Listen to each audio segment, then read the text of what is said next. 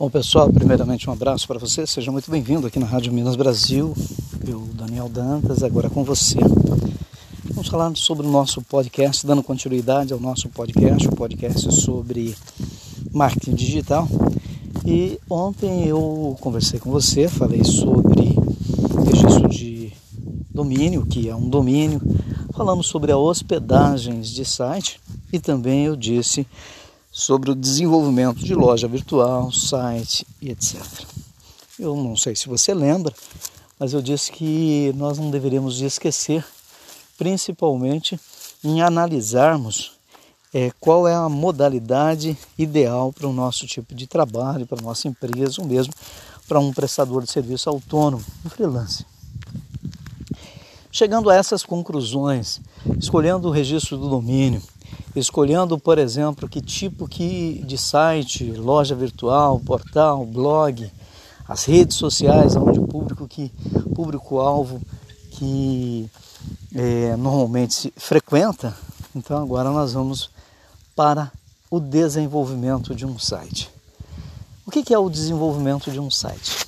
Bom, em tese seria, por exemplo, você colocar sua empresa física na modalidade de empresa física para a modalidade de uma empresa online, virtual. Então, tudo aquilo que você tem como empresa física, ela é, seria interessante que fosse colocado, disponibilizado de uma forma online. Obviamente, quando nós falamos isso, nós temos que pensar, por exemplo, o que, que é segredo industrial, segredo comercial, é, o que, que eu quero que os outros vejam e aquilo que eu não quero que eles vejam. O que, que eles podem ver e o que não podem ver. O que, que pode estar ao alcance do grupo de colaboradores da minha empresa e o que não pode estar ao alcance, por exemplo, da minha concorrência. Eu vou dar um detalhe para você trabalhando a, na área da investigação jornalística, na investigação particular, que é uma área que me acompanha ao, no longo dos últimos 20 anos, eu tenho deparado com o um assunto, por exemplo, da empresa reclamar que o fornecedor dela é o mesmo fornecedor do concorrente e até então não era. E por que isso aconteceu?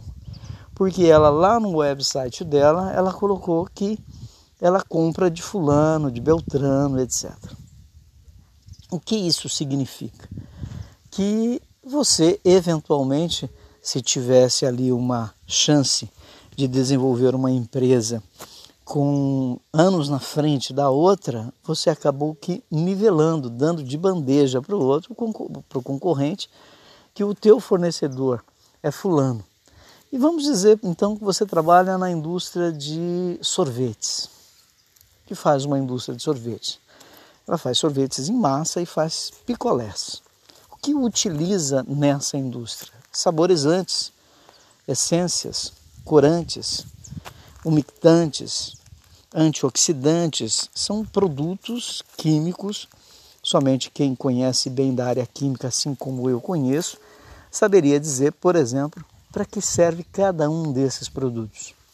E aí, se você tem um fornecedor de uma essência, e aí vamos falar de, é, é, supostamente de uma indústria de essência, uma das melhores do Brasil, que é a IFF no Rio. E eu sei que você compra da IFF. É uma indústria que vende a partir de uma certa quantidade em quilo e a essência deles é a preço de ouro. O que, que vai acontecer? Agora eu não preciso mais procurar. Eu sei que no site do meu concorrente, eu sei que no site tem. Então, quer dizer, isso vai trazer uma certa vulnerabilidade. Feito esses detalhes, você é, imaginou, por exemplo, esses detalhes, quais seriam o, o, o outro próximo passo? Nós estamos falando agora de um planejamento da, da construção de um website, de um modelo de um site, de, um modelo de uma empresa online. Todas as vezes que alguém falar para você tem um site, ele está dizendo que tem uma empresa e que essa empresa está disponível a todo mundo 24 horas por dia, 365 dias por ano na internet. Bacana, isso tudo é legal, mas não deve ser colocado é, de uma certa forma negligenciado, sem que nós observamos a segurança do seu website. Eu espero que você tenha entendido, eu espero que deu para você observar isso daí, mas nós vamos voltar no próximo podcast, no próximo episódio, e vamos falar, vamos dar continuidade a isso sobre a construção do website. E no próximo, nós vamos falar sobre personalização. Nós vamos falar sobre um padrão de empresa, um padrão de qualidade, beleza? Eu sou Daniel Dantas, sou da Rádio Minas Brasil. Estou trazendo para você o conhecimento, a luz do conhecimento, a construção de um website, do planejamento até a sua é, constituição propriamente dito. Até o nosso próximo website.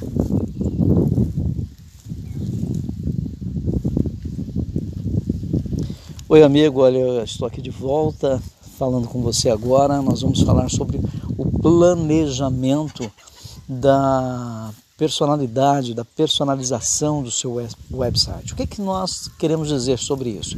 Nós estamos falando agora de cores, nós estamos falando, por exemplo, é, dos departamentos que a sua empresa tem, nós vamos falar, por exemplo, da forma do atendimento, né, dos telefones de atendimento, uma das coisas que é muito importante que se a tua empresa ela tenha na fachada dela o prédio é cinza e verde, vamos dizer que é de cimento de concreto é, acabado e verde as paredes aonde dá para pintar de verde.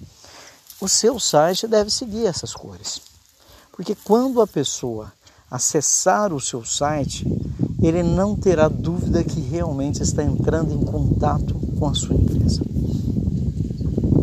Eu não disse eh, nesse episódio, nem no outro que é anterior, mas ainda vale aqui dizer uma coisa. Quando for constituir um website para sua empresa, você deve sim pensar no nome dela, é claro que deve, mas deve ter na sua URL o ramo de atividade. Digamos que você é uma pessoa do, do ramo de construção civil, materiais de construção, vamos dizer assim. Então, lá na na, quando você for registrar o domínio, o ideal é que seria colocado é, uma parte desse domínio, algo que nos colocasse, a, é, a pessoa de fora tivesse certeza que estaria é, visitando um website de uma empresa que é um depósito de material de construção, é uma fábrica de bloco, é uma distribuidora de cimento, é uma distribuidora de materiais elétricos e hidráulicos. Isso tudo funciona e funciona muito bem para os sites, para os motores de busca. Passado essa parte, falamos da segurança, estamos falando da personalização. Personalização, cores, departamentos e, claro, mostruário disso daí. É, é muito difícil fazer com que um website com apenas 5, 6 páginas ou até mesmo 10 páginas consiga vender, consiga ter uma clientela à altura. Por isso eu quero deixar aqui uma dica muito importante. Você é dono de um material, depósito de material de construção, não construiu o seu website ainda. Pensa na possibilidade de você é, construir quem somos, contar sua história e a história da constituição do seu depósito ao longo dos anos, contar como você como é, começou, aonde você esteve, aonde você está, quem são os seus colaboradores, seus funcionários, se você trabalha em família, qual é a sua forma de atendimento. Isso você vai dar uma certa robustez para o seu site. Nunca esquecer de mostrar para as pessoas em que lugar você está, qual o seu endereço, qual é a sua cidade. Né? Tudo isso vai facilitar aí a pessoa encontrar o seu site pelos meios de busca. Quando construímos um website, nós estamos querendo expandir. Porque se você for construir um website apenas para os clientes que você já tem, para aqueles que já conhecem, já consomem o seu produto, eu não vou dizer que é um dinheiro desperdiçado, mas eu quero dizer que é um investimento mal feito. Eu acho que o que você precisa fazer é procurar fazer um investimento a tal ponto que ao construir um website você começa a ter o mesmo número de clientes que você até então tem na forma física da sua empresa, você passa a ter também na forma online. Por isso é importante que você pense sempre em o que, que você quer com esse site. Quer se mostrar apenas para os seus clientes ou quer abrir novos clientes? Aonde estão esses novos clientes? Qual a sua estrutura para entrega desses materiais de construção? Tendo em vista que nós estamos falando isso sobre materiais de construção. Então, você fazendo todo esse planejamento, você pode ter certeza que o sucesso ele vem e vem muito mais rápido do que se imagina. E aí, fazer um planejamento de que quando as pessoas procurarem por materiais de construção, aqueles que você revendem aí, revende aí no seu depósito, elas vão facilmente encontrar.